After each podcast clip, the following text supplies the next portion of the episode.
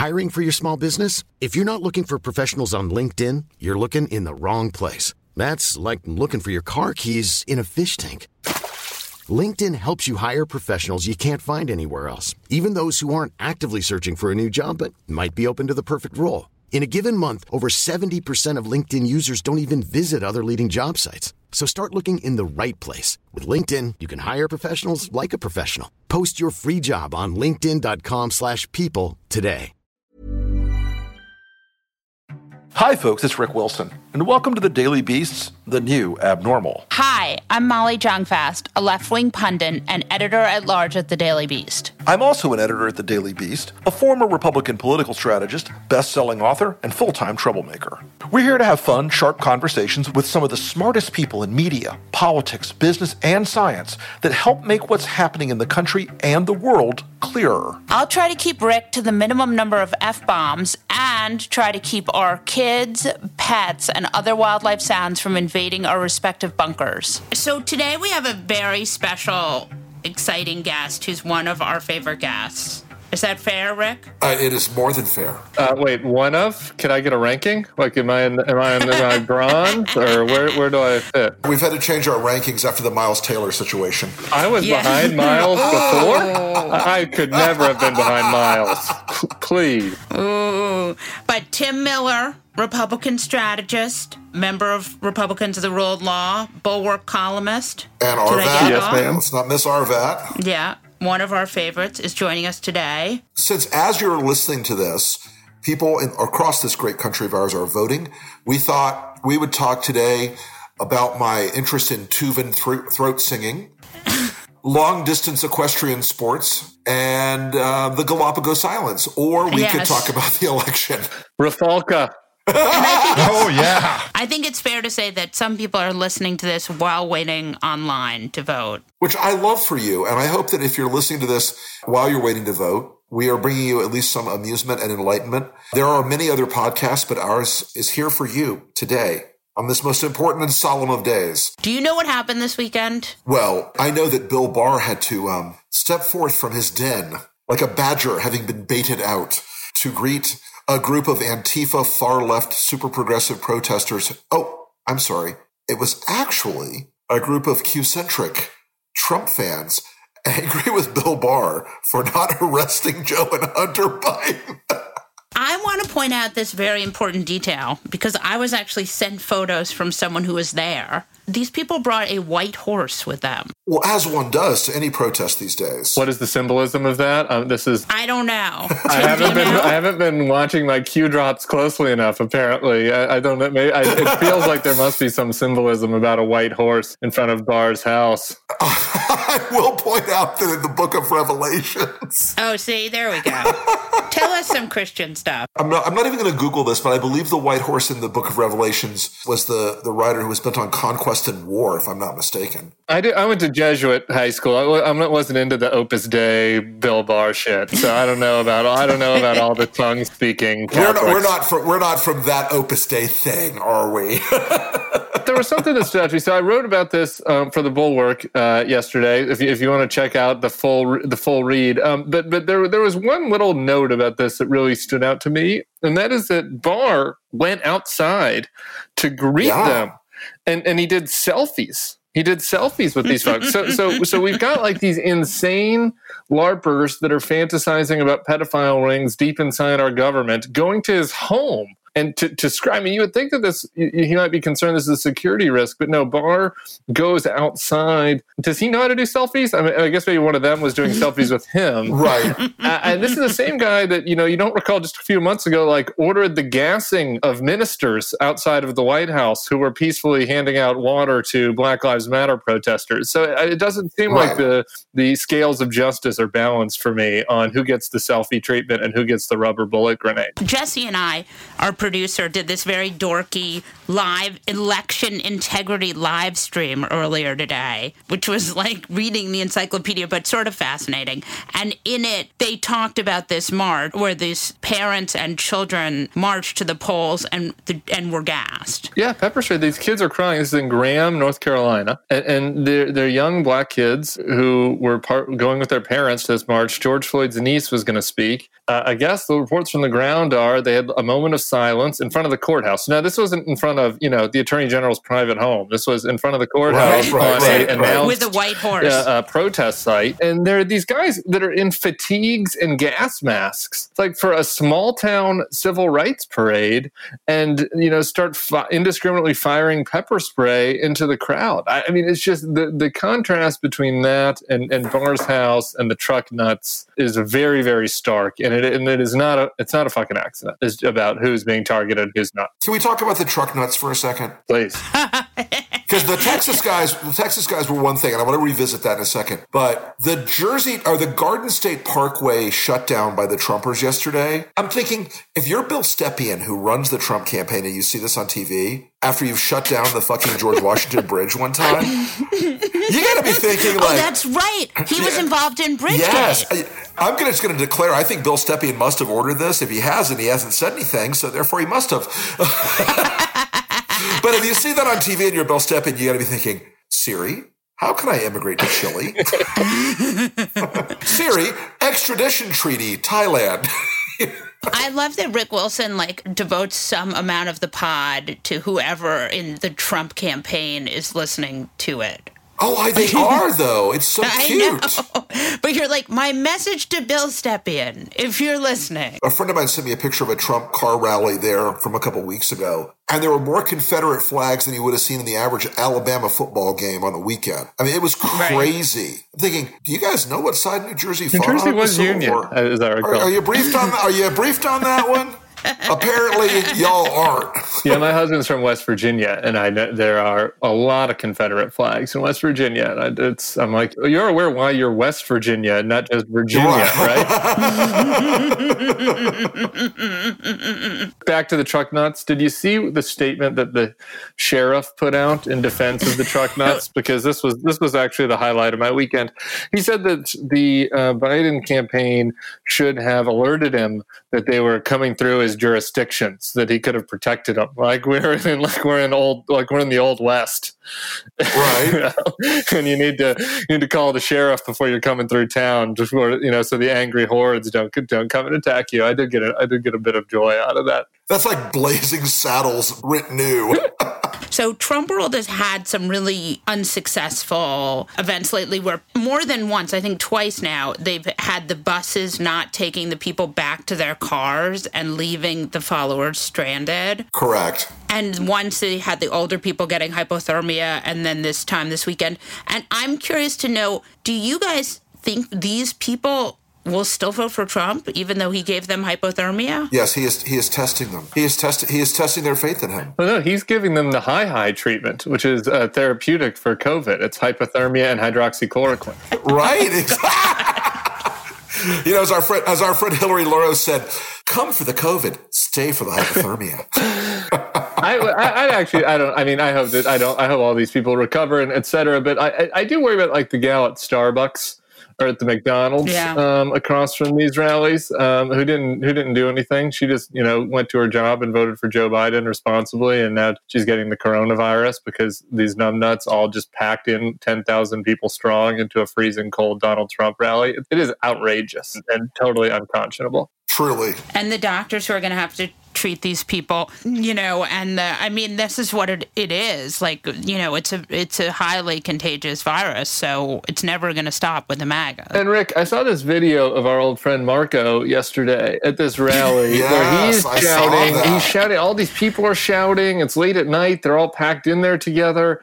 I'm just like, does he really think this is going to hold up well? Like four years from now, when he wants to run for president, when people are showing videos of him like at a death cult rally attacking Sleepy Joe, I, I, I don't. Maybe he does think. Maybe I, maybe I think so. But like, you know, there'll be a half million people dead by the time the next election comes around. Like, what are they? Why is he doing that? my favorite text about that: a guy who's raised a seven figure sum for Marco over his campaigns in the presidential texted me and said, "Oh God, you're getting all this video down, aren't you?" Yes. And I said, and my response was, "Oh, not just for Marco. They're all doing it." you know? but I, but it was it was a clownish performance, and it was. He cheered on the Texas truck guys. Yeah, it's like it's like, what are you thinking? What do you think people are going to look at this like in a couple years or a couple months? Right. It's not just bell bottoms, Marco. Okay. It's not just parachute pants. It's not just something you can like, oh, oh, that was a brief fad. You went out and you basically bowed down to Donald Trump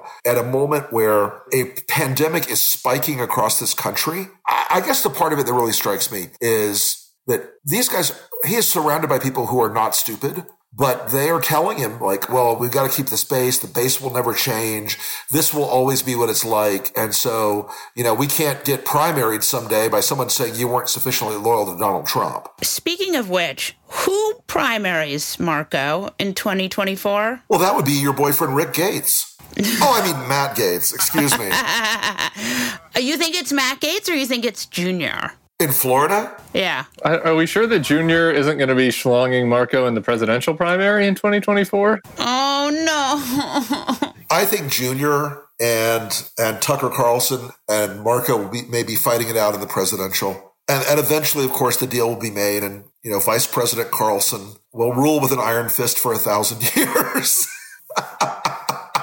You know, you think this is funny. Some of us just find this very stressful. To quote my, my late and beloved grandmother, gallows humor, son, is still humor.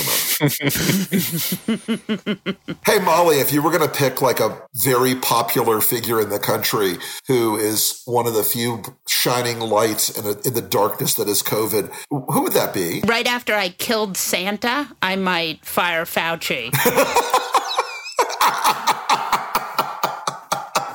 hold on, before I fire Fauci, I want to warm up by setting this bucket of kittens on fire. On fire. I mean, it's like Joe Lhota. Remember Joe? Yes. Uh huh. Yeah. In the Senate race, when he's like, in his, I'm sorry, in the mayoral race. race, right? When he's like, I would kill the kittens. I would run them over with the subway train. I would not stop the subway train. That's what this is like. I mean, this is outside of Bullock thing on this. It's like you know, there are these seniors out. He's tanking with seniors. It's likely to be the death knell of him. And there are all these seniors out there that, like, I think just like really want to vote for him, kind of, right? They agree with him on most things, and but he's just so crazy and he's been so irresponsible in the virus. And like, if he just behaved for the last week, just kind of, just a little bit, sort of like he did in 2016, you know, maybe the magnet the partisan magnet pulls some of these people back. And rather than do that 24 days before the election, it's like, no, fire Fauci. I'm going to get rid of Fauci. I'm just going to rub your face in the novel coronavirus, and you're going to vote for me anyway, and you're going to like it.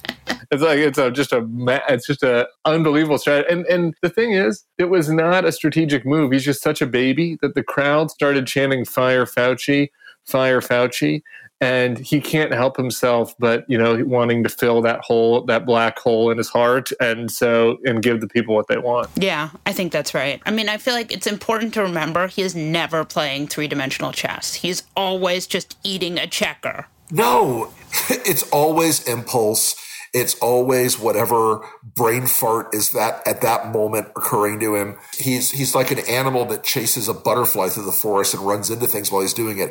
I'm gonna get it. Yeah, there's no chess, there's no strategy. There's just there's just the moment, pure impulse. It is sort of amazing. I'm just still shocked that he's still close in some of these states. Well, look, there, there is a natural tightening of the race at this point where the partisan numbers have come home. A lot of voters who voted early um, have now sort of, you know, I won't say they switched off, but they're not as, uh, there's not as you know, in your face on social media and everywhere else. And the Trump folks are feeling a little bit desperate. They're feeling a little bit, they're feeling like the world is coming down around them, and they're not wrong. You also have the epistemically closed information loop that the, that people yep. are in. I mean, it, Molly, if you just want just to let your blood blood pressure spike, but also get a sense for what's happening, go go watch a, a tape of yet last night's Mark Levin show on the Fox News network that he runs on Sunday night. Why won't they talk about Tony he, he literally spent five minutes playing Trump's Mount Rushmore speech to like patriotic music in the background on the, on the eve of, of on election eve. I mean, it's like, uh, you know, it is the people. These people are not getting this information that you find to be disqualifying, and if it slightly breaks through the cracks, you know, their their defenses have built up such they're not letting it sink in. They're completely rejecting it as being, uh, you know, the fake news mongers. That is so nuts to me. I mean, and I know it's happening, and we saw like Eric and Junior. I mean, there's you know what I think is an interesting shift is that in 2016, those guys, the Trump crew, shared misinformation and disinformation, but they did it inadvertently. Now, four years later, it's like their campaign is doing it. Four years later, all the whole last four years they've been doing it. That's just the deal now. They they don't even attempt to try to engage in a, a debate of ideas, right? That is like not what is happening in this campaign. What Donald Trump is out there when he's he's talking about a fantasy Joe Biden that wants to send Cory Booker to rape your wife and you know allow Antifa to run rampant over the country and bring in you know the socialist Sharia, regime, Sharia gay yeah, marriage, exactly. And then online you've just got Trump Jr. and Ric Grenell and all these clowns like tweeting memes that are you know either altered or disinformation or whatever bubbles up out of eight chan. Like that's it. That's the campaign. Like that. that I mean, that has been the entire, and it's been the president's. Doesn't Ric Grenell know like crazy national security stuff? Yeah, it's disturbing. Yeah, it should scare the shit out of you what he knows. It should scare the shit out of you because when he walked in as as DNI, he got the briefings and he got the sources and methods stuff that I'm sure the intelligence community probably spent the last four years thinking, let's just not mention this source here in this country because you never know. You never know that whether the president will just blurt it out on an open fucking cell phone, which he would. The good news is Rick actually doesn't care about learning about the information about the you know Middle Eastern threats. Like what he really cares about is how hard he can own Swan and Lachlan with his like fake tweets. Right. So like right. I mean like when he was getting those reports, like that's what he was focused on. How can I manipulate oh, this yeah. report to own, you know, right. some liberal to journalists on Twitter? Like that that was his yeah. main focus. So that that should. Be. What is this national better. security you speak of? I'm here to own the libs. I mean, but that's the thing, though. What has saved American democracy, or what will hopefully save American democracy, is how stupid these people are. Next time, we may not be so lucky. I don't know. That's why I worry about, you know, the Tom Cottons and the Josh Hawleys of yeah. the world. Josh Hawley and Tom Cotton will come into that same thing and say, how do I keep these, these people that were Trump's base pissed off, paranoid, freaked out, angry, and ready to burn themselves alive for me? And they'll do it when sitting by sitting in a room with pollsters and data guys and analysts and psychologists, and they'll build something more frightening that, that looks less crazy and less, you know, clownish than Trump. It'll be just as scary on the nationalist populist thing and the authoritarian in waiting thing. That's why you don't take these guys lightly. Right, it's true. Let, can we talk about Texas for a minute? Sure. Because David Wasserman has Texas as a toss up, and I'm seeing a lot of polling that has it like one point away. That's humongous. We resisted Texas this whole year we kept saying, ah, the data's moving, but it's not enough. It's not enough. It's not enough. This early vote in Texas is so cataclysmically large that we're going to watch it on election night. It's not going to be, state, it's not, you can't just put it to bed and say, screw it. I still think it's a tough lift, but it's closer now than it's ever been in our lifetimes. And it really, what Texas does is what makes the decision between whether or not this is a 1980 race or a 1964 race. If Texas goes, it's 1964, and that's the ball game, and Trumpism is on the ash heap of history. Yeah. that night. Uh, it'll still have its devotees, you know. It'll still have its its versions of like the the diehard Bircher style guys.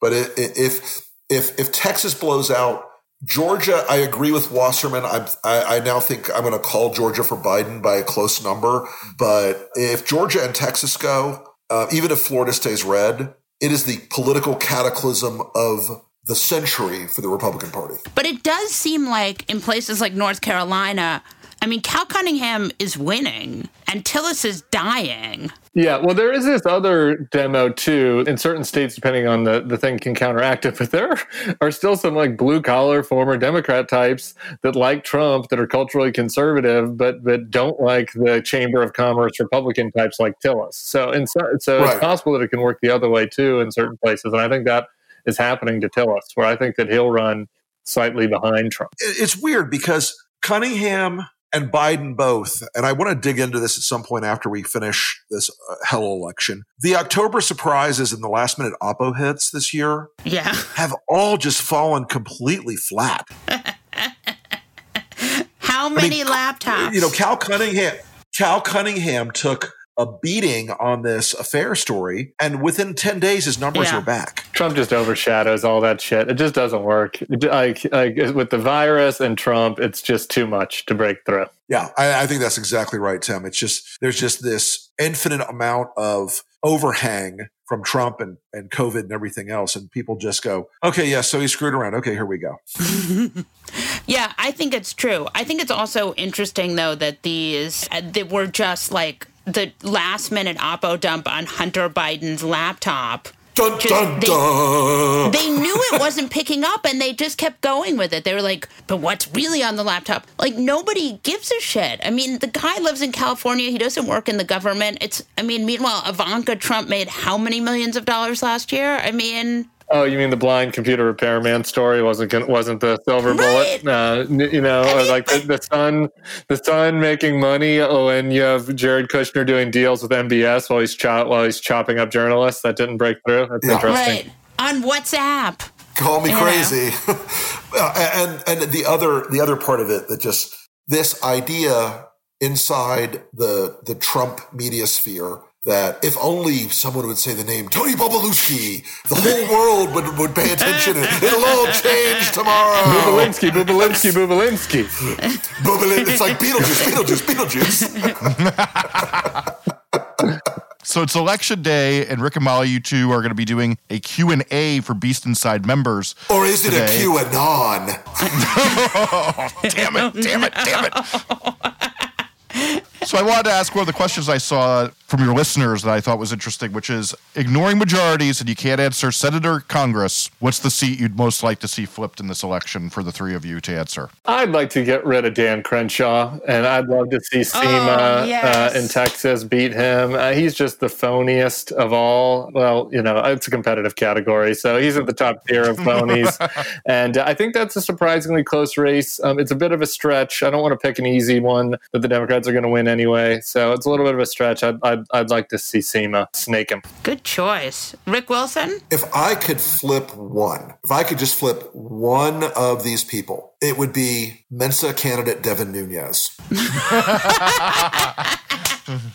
just because he is part of this interlocking directorate of fuckwits who have promoted every goddamn conspiracy theory just because he is Derek Harvey's, you know, sugar daddy in, in spreading these ridiculous uh, conspiracy things and, and completely turning the elements and arms of government into weapons for Donald Trump. But Unfortunately, I don't think we're going to get that one.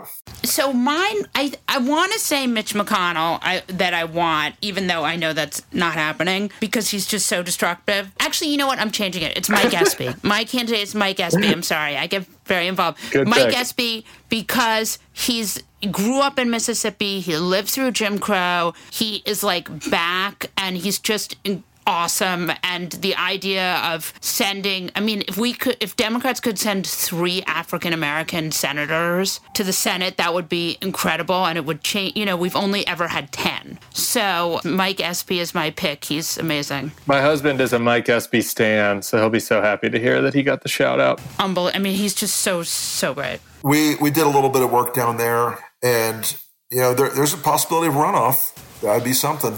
That would be something Erin Banco is a national security reporter for the Daily Beast, and today she's going to talk to us about two completely insane Trump myths. One is Hunter Biden's laptop, and two is that Trump has done a great job managing the pandemic. Erin, how many laptops did Hunter Biden have? So for a long time, when I say a long time, it felt like eons, but I guess it was really only like a week or two. We were paying attention to what the computer repair shop guy in Wilmington, Delaware was saying. Didn't you go down there? So I did not personally go down there, but I, you know, kind of badgered the editors saying we really need to either let me go or let's send somebody who's a stringer because I was so, from the very beginning, so fascinated in how this random guy from Trolley Square, Wilmington, Delaware, got involved in this major political story, one of the biggest political stories of 2020. And so we we ended up sending a freelancer down there to to chat with him and caught him a little bit off guard. And so what he ends up telling us is that who he thinks is Hunter Biden comes in and you know gives him three laptops. Oh God, there are three. Well, that's what he says, and then then we really kind of whittle that story down to find out that there's really only one that the FBI has and is working with for whatever reason, which we don't really fully understand why the FBI has that and what they're doing with it. But my colleague Lachlan Markay reported a couple of weeks ago, I think it's actually a week ago now, that there's a second laptop. So I think we're a little unclear still. We know there's definitely one. That might be two.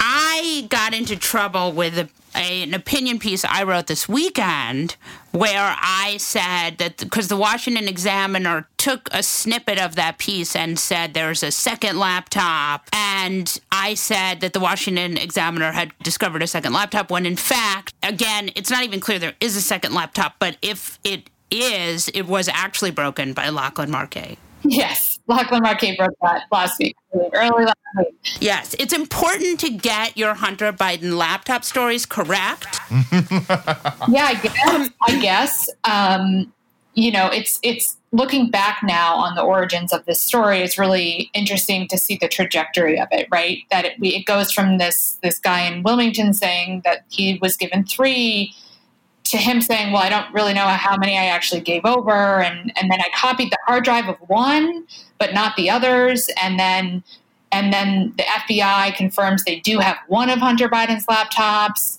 You know, Markay says no, there's actually two. So who knows, really? I think there's at least one.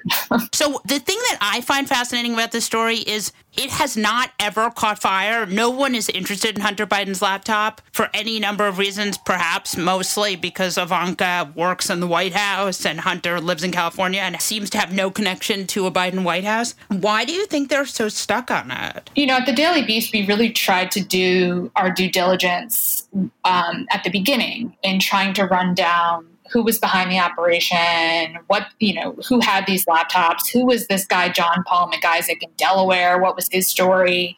And so we spent about a week really trying to get the nitty gritty and granular details on how this laptop came into the news. And, and so what we ended up finding out was that Rudy Giuliani, when he would talk to the press, really wanted nothing to do with the process story. He would always steer clear of saying how he got the materials. He was always more interested in pushing the press to look at what the materials actually said. But of course, the process is is the story. It's part of the story, a large part of it. And so what ended up happening is that I think Giuliani and others along the way started to either not trust mainstream media outlets with the documents that they had had that they wouldn't tell the story they wanted.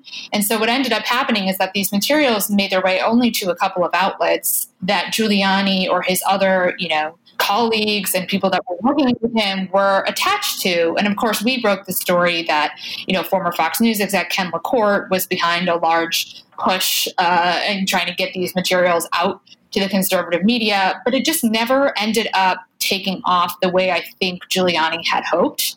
And I think that's in large part because he really pushed back against anybody wanting to ask questions about how he got the materials in the first place. That's so interesting since we've always heard that if Fox runs with a story that it's just to become part of the conservative media and that they run the show. But you really think it's just because there were so many holes in the story that it did not catch on?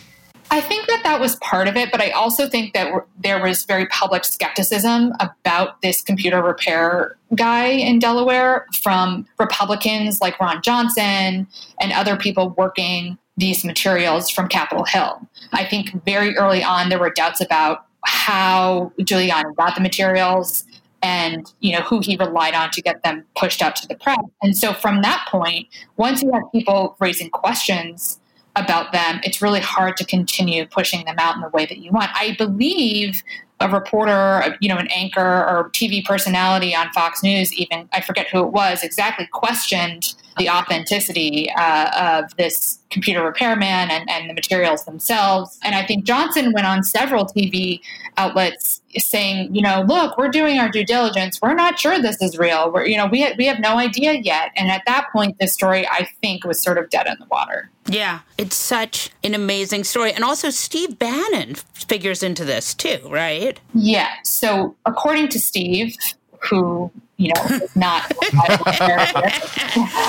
who is technically isn't he technically out on bail right now? I think so, um, but we tend not to talk to him that often, given right. um, his unreliability. But you know, he did appear on YouTube uh, with Rudy and on other news outlets talking about his involvement, and he says that he came in at the very end in August. Rudy pulled him in because apparently he knew best how to get these materials out into the ether. But even Bannon kind of dropped off. That's not good. Yeah, and he just he I think his role was always, you know, supposed to be behind the scenes. And Rudy was also supposed to be the one that went on TV and talked about it. But the problem with Rudy, as we all know, is that, you know, he got himself caught up in Ukraine madness and, and right. working with Derkach, who we've, you know, designated as a Russian agent. And so, you know, there were credibility problems from the beginning with Giuliani, which, you know, I think is part of the reason why this story never kicked off the way he wanted. I also think that the Borat stuff did not help him. Is that fair? I don't know. I don't. I you know. I really don't know how much the Borat stuff played into all of this. I think it definitely, you know, uh, made him turn off his cell phone for a few days. the reporters couldn't reach him, which of course is always how this goes with Giuliani. Any reporter who talks to him knows that, you know, you catch him when you catch him, and he's really hard to get a hold of. And when you do get him on the line, there could be a there's usually always a story in that conversation. Um, but if you don't get him on the line, then there's no story. And so when when he you know kind of went dark there for a couple of days, that's when it started to slow down. I think. So we have this situation now where we have Eric and Rick Grenell and a lot of Trump surrogates sharing disinformation and really going hardcore, no rules kind of stuff, which we see in Trump too this weekend, his like lies and rhetoric. What is going on? So I think you know, from an intelligence and national security story standpoint, this is what officials have been worried about for quite a while, right? Years that 2020 would be the election of disinformation, misinformation, and that, you know, uh, officials in, in CISA, in, in DHS, and in other corners of the government would have to work to sort of combat not only disinformation from, from foreign adversaries, but just domestically as well, and from within the White House. And so I think we've already started to see that disinformation story kick off today, or I guess it was last night. And in the administration, officials have already paid close attention to the Rick Grenell tweet. They viewed this as a launching point for for this disinformation 2020 election story. Can you say which one that wa- that was so that listeners? There were two photos that he tweeted out side by side.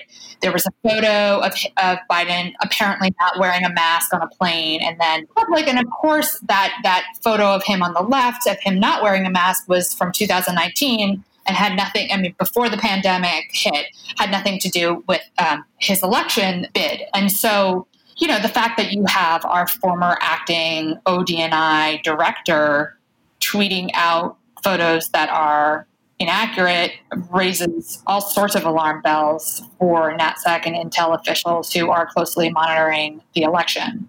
And so it's it's ironic now that we're you know four years past 2016 and that our 2020 disinfo story seems to be coming from within the house. Yeah. And I certainly never expected that it would get this way or get this bad. Um, yeah. Yeah. Nuts, right? I mean, you never thought you'd see that. So, Erin, speaking of totally ridiculous things that I couldn't believe, I saw a headline from you today that after all these years of paying attention to Trump that COVID is Trump's undoing and he truly thinks he nailed it. This is a hard one for me to believe that he actually deep down does believe he thinks he nailed it. Could you talk to us about this story a little bit? So I think the rhetoric coming from inside the West Wing is that the president does believe he crushed the coronavirus.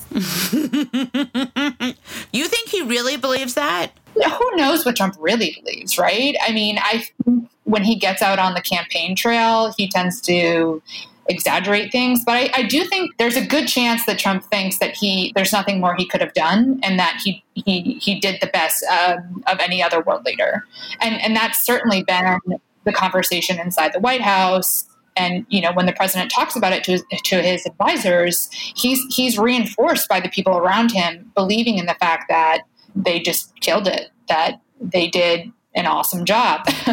they did kill it. of course, we, that is just wildly inaccurate, and we have a worrying amount of positive cases throughout the country and mainly in the Midwest, and the death rate is, you know, going to spike in the next few weeks, um, according to, you know, our nation's top health officials like Dr. Anthony Fauci. It's curious to me, and I, I, I too am flummoxed by this idea that Trump thinks he can get up on the campaign stage and campaign on the idea that he saved the country you know, we have 200 and how many thousand dead and more coming. And it's almost like we're living in this sort of warped reality where, you know, all the scientists and doctors working around him are screaming at him, metaphorically saying, you know, wake up. There's there's so much more we need to be doing here. And the White House now just simply believes like, listen, we're not going to get anything done before there's a viable vaccine. So we're just gonna let this play out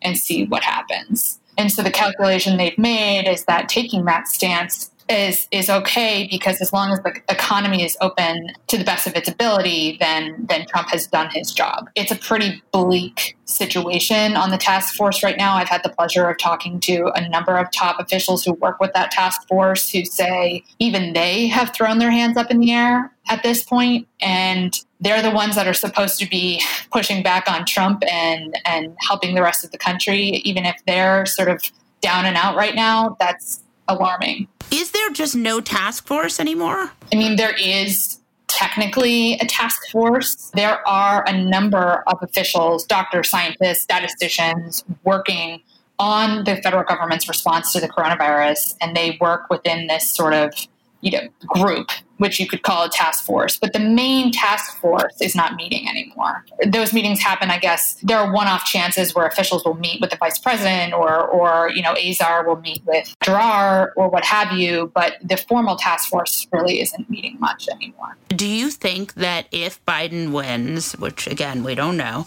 that he can start taking over coronavirus or not really? Nothing can happen till January, right? If Biden wins, he can start forming relationships with governors across the country, with local and state health officials. He can start sort of a grassroots movement to regain the trust of, of at least the states.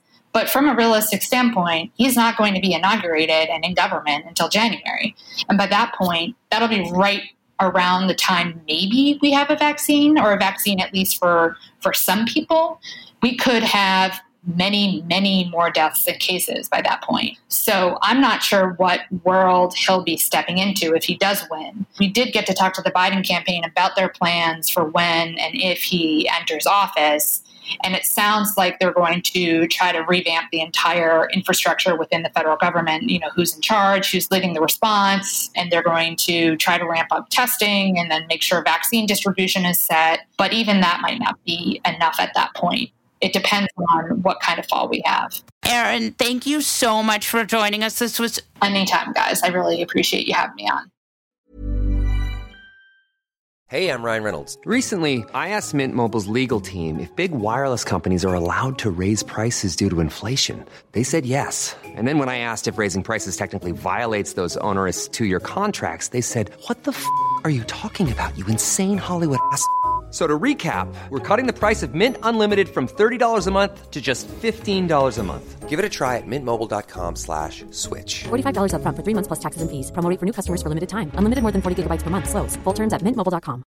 Cool fact a crocodile can't stick out its tongue. Also, you can get health insurance for a month or just under a year in some states. United Healthcare short term insurance plans, underwritten by Golden Rule Insurance Company, offer flexible, budget friendly coverage for you. Learn more at uh1.com. When picking a commerce platform for your business, you have two choices. Or. I prefer. Don't you? That's the sound you'll hear when you switch your business to Shopify, the global commerce platform that supercharges your selling wherever you sell, online, in person, on social media, and beyond. Shopify is the best all in one commerce platform capable of handling your business's complexity no matter how big you grow.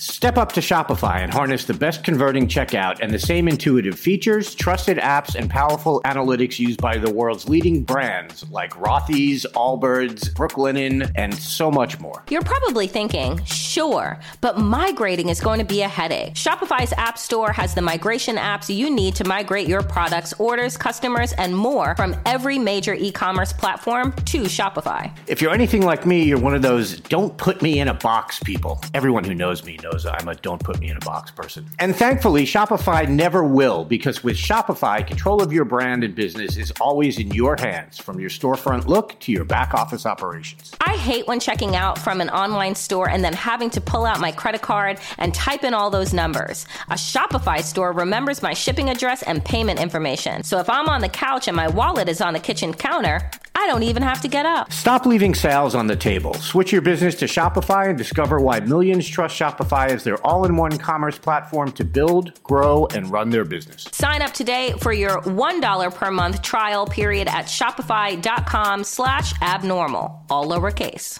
That's one month for just $1 at shopify.com slash abnormal, all lowercase. Shopify.com slash abnormal.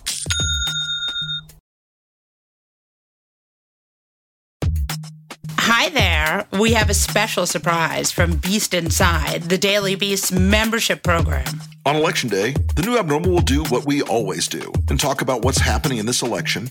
And you can listen in if you join Beast Inside today. There, you'll gain access to an exclusive Zoom version of our podcast that day where you can ask your own questions. We'll get through this election together. We'll help you stomach the last moments, or so we hope, of the longest, weirdest, crappiest presidential campaign in modern history. Join Beast Inside today and then join us on election day when we pull back the curtain, new abnormal style.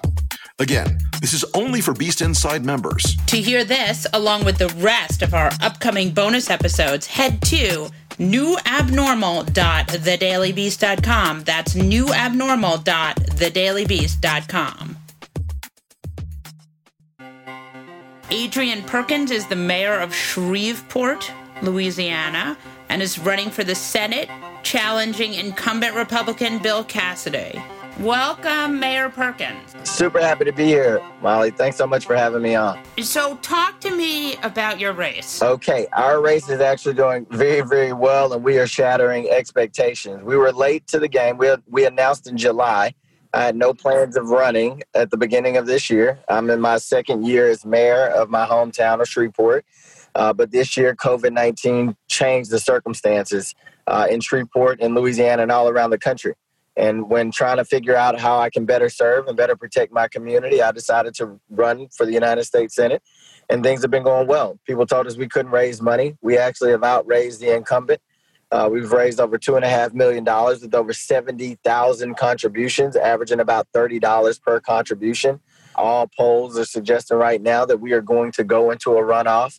Uh, people said that we couldn't even, you know, consolidate the Democratic base, let alone make it into a runoff with Senator Cassidy. So we're breaking all expectations, and we're going to continue to do so even in a runoff, so that we can be successful in December. And that adds another element to this that's very important for people to know is that in Louisiana, our primary is on the day of the presidential election. Our runoff is in December, on December 5th. How are you having a runoff against an incumbent? Yeah, so in Louisiana, we have a jungle primary. So there is no Democratic nominee or Republican nominee. Everybody jumps into the jungle primary.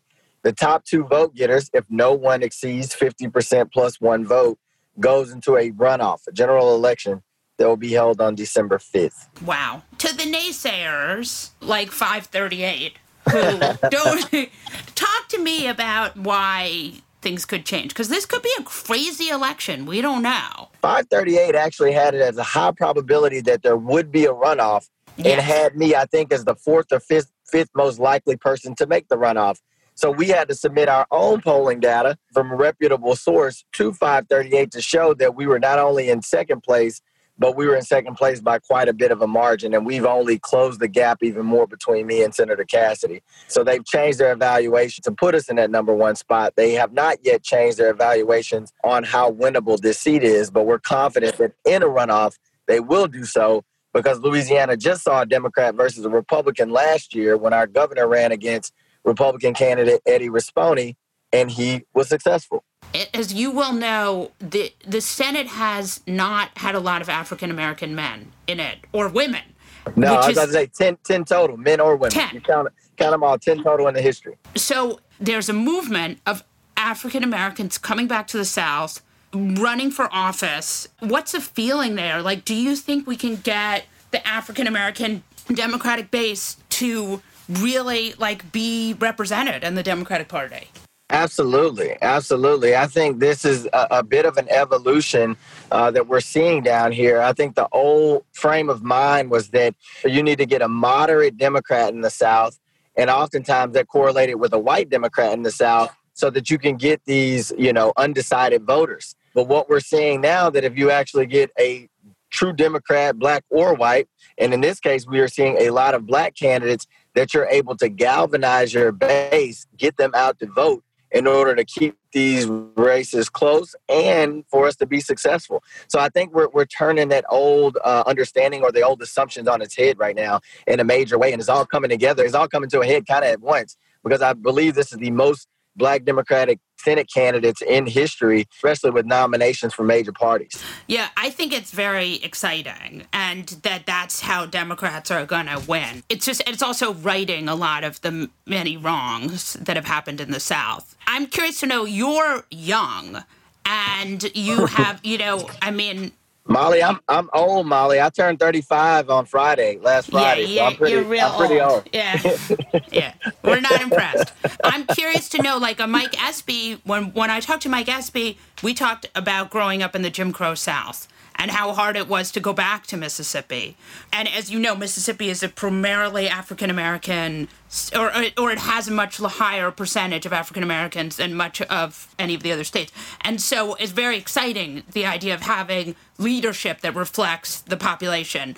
You know, you're so young, and just I'm curious to know what it feels like in the South and in Shreveport. Yeah, I'll tell you this. So, you know, Louisiana is right behind Mississippi on African American population. We have 33% of our population is African American. Uh, and fun fact, four out of every 10 registered voters is African American here as well. Uh, but yeah, I'm a little bit younger than Mike. So the South that I grew up in is a bit different than him, but that's not to say it was without the racial transgressions. I, you know, I, I had incidents where, you know, me and my family have had bad run ins with law enforcement. You know, I was discriminated against and when I was a student for in various instances. So, you know, I was aware that I was an African American growing up in the South at a young age. Fortunately, you know, there were way more positive incidences in my community uh, to really allow me to to live this life that I've been able to, to live. So, you know, it's not the same as Mike, but I will say this: I am still the grandson of a sharecropper. My grandfather was a sharecropper in a parish adjacent to Caddo Parish. We have parishes here, not counties. Uh, so, even though I'm younger, I still understand how quickly times have changed, and it, you know, would be my grandfather's wildest dream to think that in just you know, a generation that he could have a grandson running for the United States Senate. So uh, it's still a, it, that perspective that Mike has and having lived it, my perspective isn't too far off. And I understand the gravity of what I'm doing in this moment. You know, I think that's the only way we're going to get any kind of justice. You have to come in second now, and then and then mobilize in December. Yes, yes, we have to we have to get in second, and then we have to mobilize, and that's what I'm telling people right now that we need their support because we are the clear second, but we have to keep Senator Cassidy under fifty percent, and we have to close that gap between me and him because we don't want to create a GOTV problem in the runoff when we're mobilizing, and that GOTV problem would be people not believing we could close a gap if it's too large.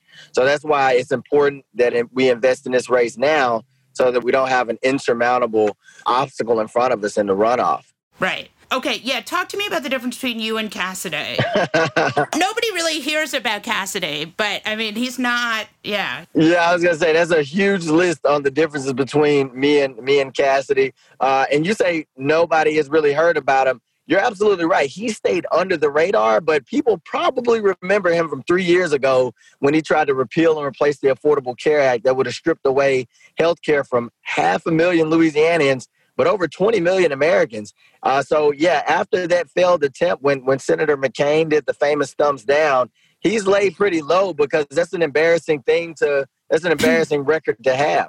You know, not only were you going to push this disastrous health care bill, bill, but it failed. So no, you know, people might know him for that, but I can tell you, he has been harmful to not just Louisiana but the country. You know, and his voting record and not moving to make sure we get sufficient COVID 19 relief, pushing right now to say, oh, I'm fighting to, to fight against uh, surprise medical billing, but really he's just siding with private equity companies and making it seem like he's fighting for patients. So he's he's a pretty bad character. And I would say another difference between the two of us is I believe in a functional government. You know, I believe in in actually acting on those bills, those hundreds of bills that the House have passed that is sitting at the Senate's door, and Mitch McConnell and, and Republicans refuse to act on them. Not just the COVID 19 bill that they have refused to act on, but there's a voting rights bill and there's an infrastructure bill. There's a lot of other bills that need to be passed so that our country can move forward. And he is, you know, just right in line with his political party, even if it's against the interests of Louisianans or the interests of Americans. Thank you so much, Mayor Perkins. I hope you win your runoff. Absolutely, Molly. Thank you so much. Thank, Thank you so you. much for the support. All right. You guys have a good day.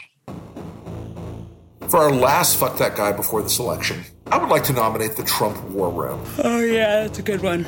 These are people who have spent their closing hours of this campaign pretending that Joe Biden wants to tear down the Washington Monument and attacking Lady Gaga. Now, when you guys are done pretending that you understand these two fundamental American institutions, I want you to start practicing would you like double meat on that pizza? Because that is about where you fuckers are going to end up. Would you like that in a loafer or a pump?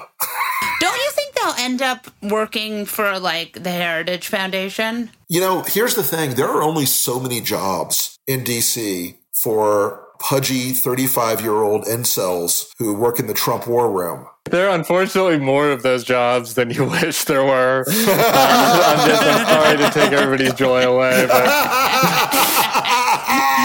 yeah, that's kind of my thinking. Uh, my fuck that guy is South Dakota governor. Kristi Noem. You know, her state is being ravaged by coronavirus. She's out posing with guns and Bibles. And Laura Loomer. So you are my fuck that guy, Governor Noem. Can I add a bonus fuck that guy to this episode? of course. I would also like to give a bonus fuck that guy shout out to the Kentucky State Police. the Kentucky State Police, in their training program for their Kentucky State Police Academy, the PowerPoint for their incoming students includes quotes from Adolf Hitler and Robert E. Lee about pursuing violence at all costs.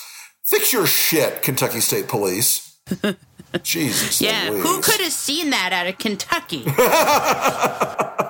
I would like to give a fuck that guy to every Republican media consultant who is building their beach house in Bethany off of Sheldon Adelson and all of these other assholes super PAC money in defense of Donald you can Trump. Say, you can say Chris When they know better. Chris LaCivita. Great. Chris LaCivita. But here's the thing. Do I want to just say Chris LaCivita? Because, Rick, it's all no, of these because fuckers. it's also Brad Todd yeah, and all these other all fuckers. It's all of them. And to a person, they know better you know and it's like we had to hear from all the assholes that went into the administration and how they were saving us from donald trump's worst impulses. And that was Right, all bullshit, from the start. But guess who's definitely not saving us from donald trump's impulses? The people that are raking the fucking colin kaepernick ads and paying for their you know getting their kids college fund filled out of it. Okay? So we need jobs, not mobs. yeah, I, I'm just, I, I'm really, I've really had enough of that crowd, and and today is election day for folks, and I, I hope that they have a very, very sad night, and I hope that they're you know can sit alone in their new beach house in Bethany with the Donald Trump wing and know that they paid for it with the blood of immigrants and refugees and all of the people who've died of the Yeah. coronavirus. Hey, hey, Tim, Tim, I'm sure you've heard this one. You guys are just never Trump to rake in the big bucks. Yeah, yeah. Jesus Christ. Can I do my first one ever? Please. Yes. Oh, Yes, Jesse, Jesse's going to do bring it it. first. Fuck that guy. Let's go. Bum, bum, bum. It better So be after good. sitting at the sideline and watching you two gleefully get out your fuck that guys for 60 plus episodes, I want to get out my fuck that guy rage instead of putting it on Instagram stories Yes. at the end of the night. Thank you for allowing me this cathartic moment. One of the things we do on this podcast is to put thought every day into the implications of the questions we ask our guests and how they inform our listeners.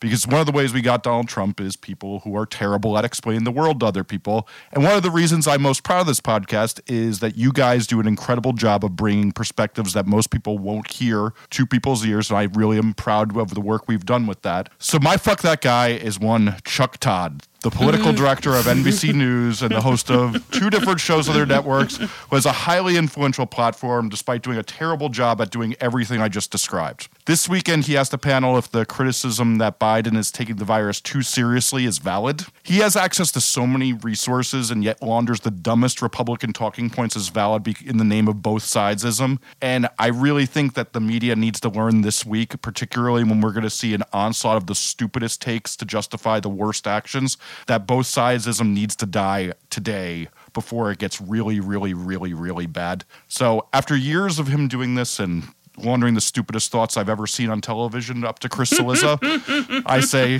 Chuck Todd, Oh, you fuck brought that in guy. Cillizza, dude. now, now it's war. You brought a Cillizza to a knife fight. I just All want the record to show that I'm not laughing and I stayed out of this one. I made enough enemies on the media consultant. Fuck that guy. Okay. So I was not laughing for the record. On that note, we'll wrap up this episode of The New Abnormal from the Daily Beast. In future episodes, we'll be talking with smart folks from the Daily Beast and beyond from media, culture, politics, and science who will help us understand what's happening to our country and the world. We hope you'll subscribe to us on your favorite podcast app and share the show on social media. We're just getting started and don't want you to miss an episode. If you'd like to follow us on Twitter, I'm Molly Jong-Fast and he's the Rick Wilson. Thanks so much for listening, and we'll see you again on the next episode.